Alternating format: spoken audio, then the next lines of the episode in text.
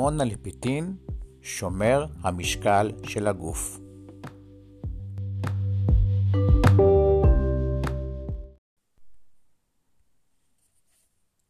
השמנה נחשבת היום למגפה של המאה ה-21. אכילת יתר והיעדר פעילות גופנית גורמים לעלייה בכמות רקמת השומן בגוף, ובעקבות זאת לעלייה במשקל הגוף.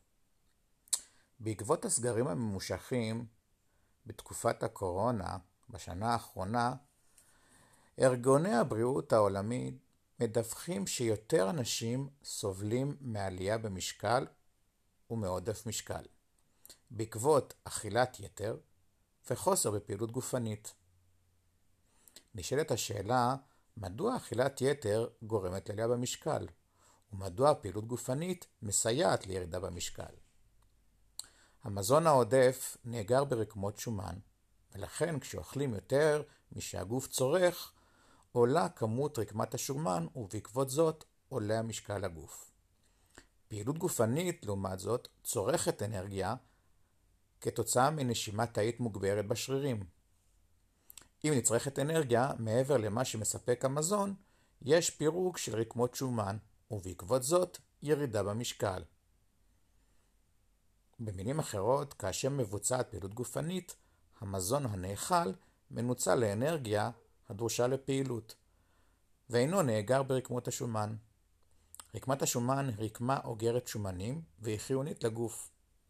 אחת התכונות המייחדות את רקמות השומן היא יכולתה לגדול ולקטון במידה רבה במשך החיים. כיום ידוע שברקמת השומן מתרחשים בתהליכי ויסות מורכבים, המבוקרים על ידי המערכת ההורמונלית ומערכת העצבים, ומושפעים גם מן המזון הנאכל. בשנים האחרונות נערכים מחקרים רבים המנסים לבחון אם כמות רקמת השומן בגוף תלויה לא רק בגורמים התנהגותיים, אלא גם בגורמי בקרה הנמצאים בתוך הגוף, והכוונה היא להורמונים. בפודקאסט זה אספר לכם על עוד הורמון חיוני בגוף, שהתגלה בשנים האחרונות.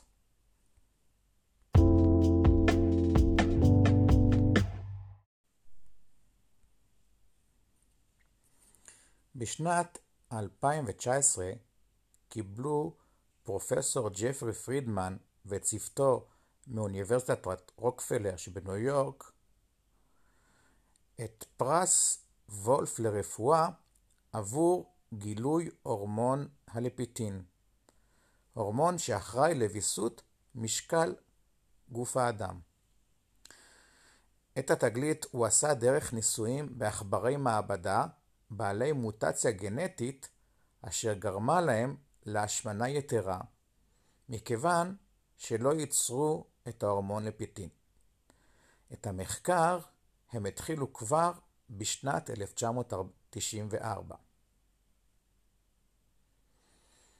בעוד שעכברים רגילים אוכלים בדרך כלל בין 2.5 ל-3 גרם מזון ביום ומשקל גופם נשמר תקין, העכברים המוטנטים מסוגלים לאכול עד 5 גרם מזון ביום, והם משמינים מאוד. תגלית זו הובילה להבנה כיצד מאגרי השומן שלנו מתקשרים עם המוח.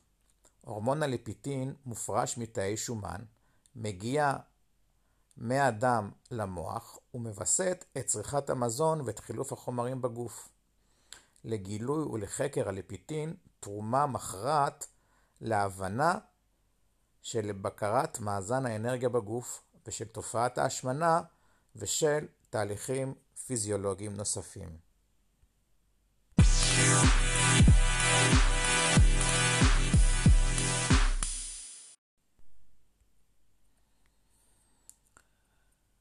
אז כאמור, עוד בתחילת המאה ה-20 עלתה השערה כי מאזן האנרגיה בגוף נשלט על ידי מנגנון פידבק בין המוח והגוף. המוח מקבל מידע על כמות האנרגיה הנמצאת בגוף, וכך הוא יכול לווסת את צריכת המזון והוצאת האנרגיה לשמירה על משקל קבוע. רמז מפתח סיפקו כאמור אותם עכברים מוטנטיים. למרות שטבעו המדויק של הגן שעבר, שעבר מוטציה לא היה ידוע אז בהתחלה. החוקרים שיערו שהוא מעורב בבקרת מאזן השומן בגוף. ניסויים שחיברו בין מערכות הדם של העכברים בעלי המוטציה ושל עכברים בריאים הובילו להשערה שיש מוטציה בגן שקראו לו OB, והיא הגורמת לחוסר בהורמון והיא אחראית כאמור לבקרה על צריכת המזון. ובשנת 1994 התחבר, התחברו כל חלקי הפאזל, כשבמעבדתו של פרופסור פרידמן הצליחו לקבוע את הרצף של הגן OB. ומסתבר שהגן הזה נמצא גם אצל בני האדם. בשנת 1995 ההורמון ליפיטין זוהה, שמקורו מהשפה היוונית לפטוס, שזה רזה. כדי לגלות את כל זה, החוקרים ביצעו מספר ניסויים, ועליהם אני אספר בהמשך.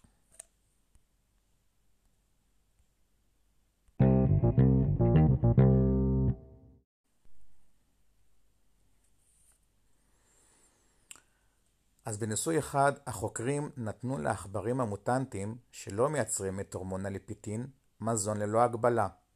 כן, אכול כפי יכולתך. ובכל יום שקלו את העכברים ומדדו את כמות המזון שהם אכלו. לאחר 20 הימים הראשונים מתחילת הניסוי, התחילו להזריק לכל העכברים כמות קבועה של ליפיטין מדי יום. וכך המשיכו במשך 15 יום. עד היום ה-35 מתחילת הניסוי.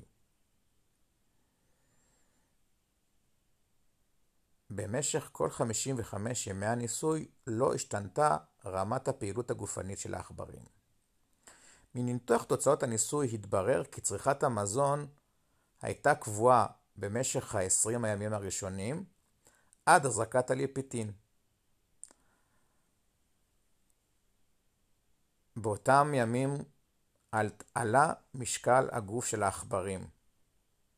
ואילו מרגע הזרקת הורמון הליפיטין ביום ה-20, חלה ירידה בצריכת המזון עד לרמת תקינה כמו, כמו אצל עכברים בריאים, ובהתאמה גם חלה ירידה במשקל גופם. כאשר הפסיקו להזריק להם ליפיטין ביום ה-25, שוב עלתה צריכת המזון של העכברים, וגם שוב הייתה עלייה במשקל העכבר לאחר הפסקת ההזרקה.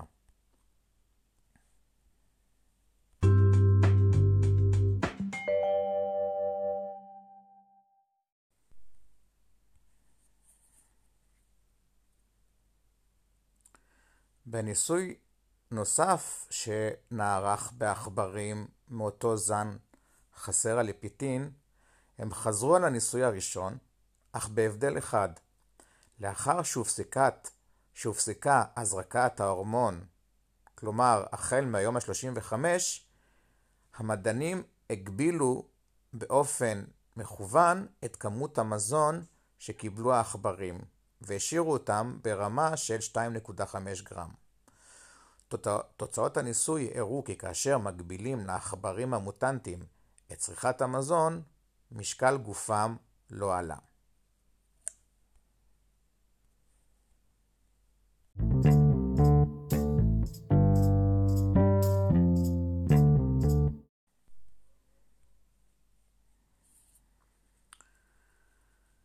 בזכות שני ניסויים אלה, אנחנו יודעים היום כי הליפיטין שמיוצר בעיקר מתאי השומן ומופרש מהם, משפיע על המצב התזונתי וההורמונלי של הגוף. למשל, צום גורם לירידה ברמת הליפיטין.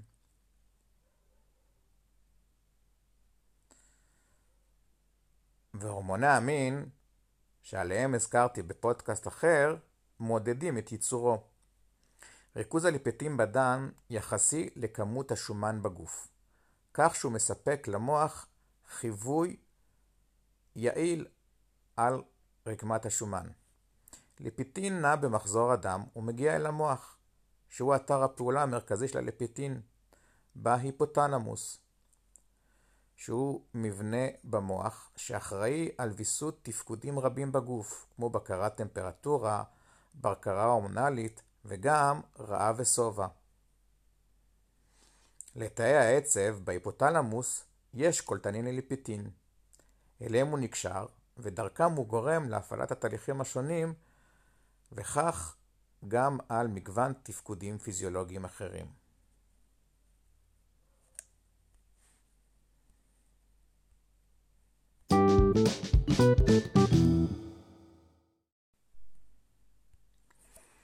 אתם בוודאי שואלים את עצמכם כיצד פועל הליפיטין על המוח לצורת בקרה על המשקל. אז הליפיטין מגביר, מגביר או מפחית את התיאבון, הוא מעלה ומאט את קצב חילוף החומרים בגוף. כלומר, הליפיטין משתתף במנגנון משוב שלילי. מה זה אומר? כשמסת השומן קטנה, רמת הליפיטין יורדת, מה שמגביר תיאבון ומעכב הוצאת אנרגיה, כדי שיאגר שוב שומן. ולעומת זאת, כשמסת השומן גדלה, רמת הליפיטין עולה, מה שמדכא את התיאבון ומעודד הוצאת אנרגיה, כך שנאבד שומן, וכך מתקיימת בקרה על מאזן מסת השומן ומאזן האנרגיה בגוף.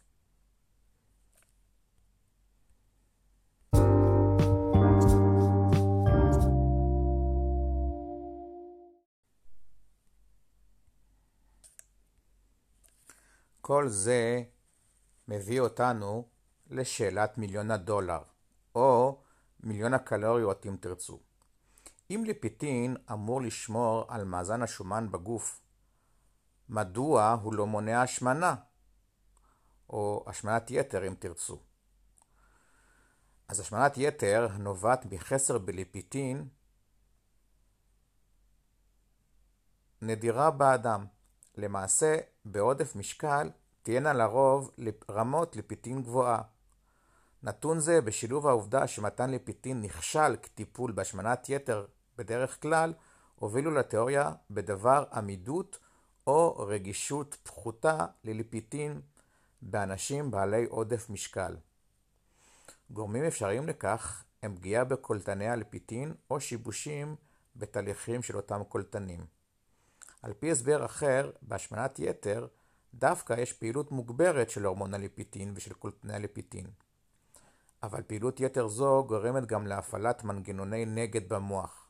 כלומר, מופעלים גורמים שמנסים להתנגד להשפעת הליפיטין או לתקן אותה. כתוצאה מתחרות זו בין שני הכוחות המנוגדים, ליפיטין לא מצליח להטות את מאזן לטובת דיכוי התיאבון והגברת הוצאת האנרגיה. ולזאת יידרשו מחקרים נוספים להבנת התמונה המלאה. אך נראה שלא נוכל פשוט להזריק לפיטין ולרזות, אם מישהו חשב שכבר מצא דיאטה פשוטה. גם באנשים בעלי משקל תקין רמת ייצור הליפיטין תושפע הרבה יותר מירידה חדה במאזן האנרגיה, למשל צום קצר מאשר מעלייה חדה במאזן האנרגיה כתוצאה מפעילות גופנית. האסימטריות הזו עשויה להעיד שתפקידו של העיקרי של הליפיטין הוא הגנה על מאגרי השומן של הגוף מפני עיבוד משקל. ניתן למצוא לכך היגיון אבולוציוני שהעניק יתרון להתפתחות מנגנון המאותת על הרעב ומגן מפני עיבוד האנרגיה מנגנון שמוטט על שובע ומתריע מפני השמנת יתר. אם כן, הליפיטין הוא אכן שומר המשקל, אך לאו דווקא במשמעות המקובלת כיום.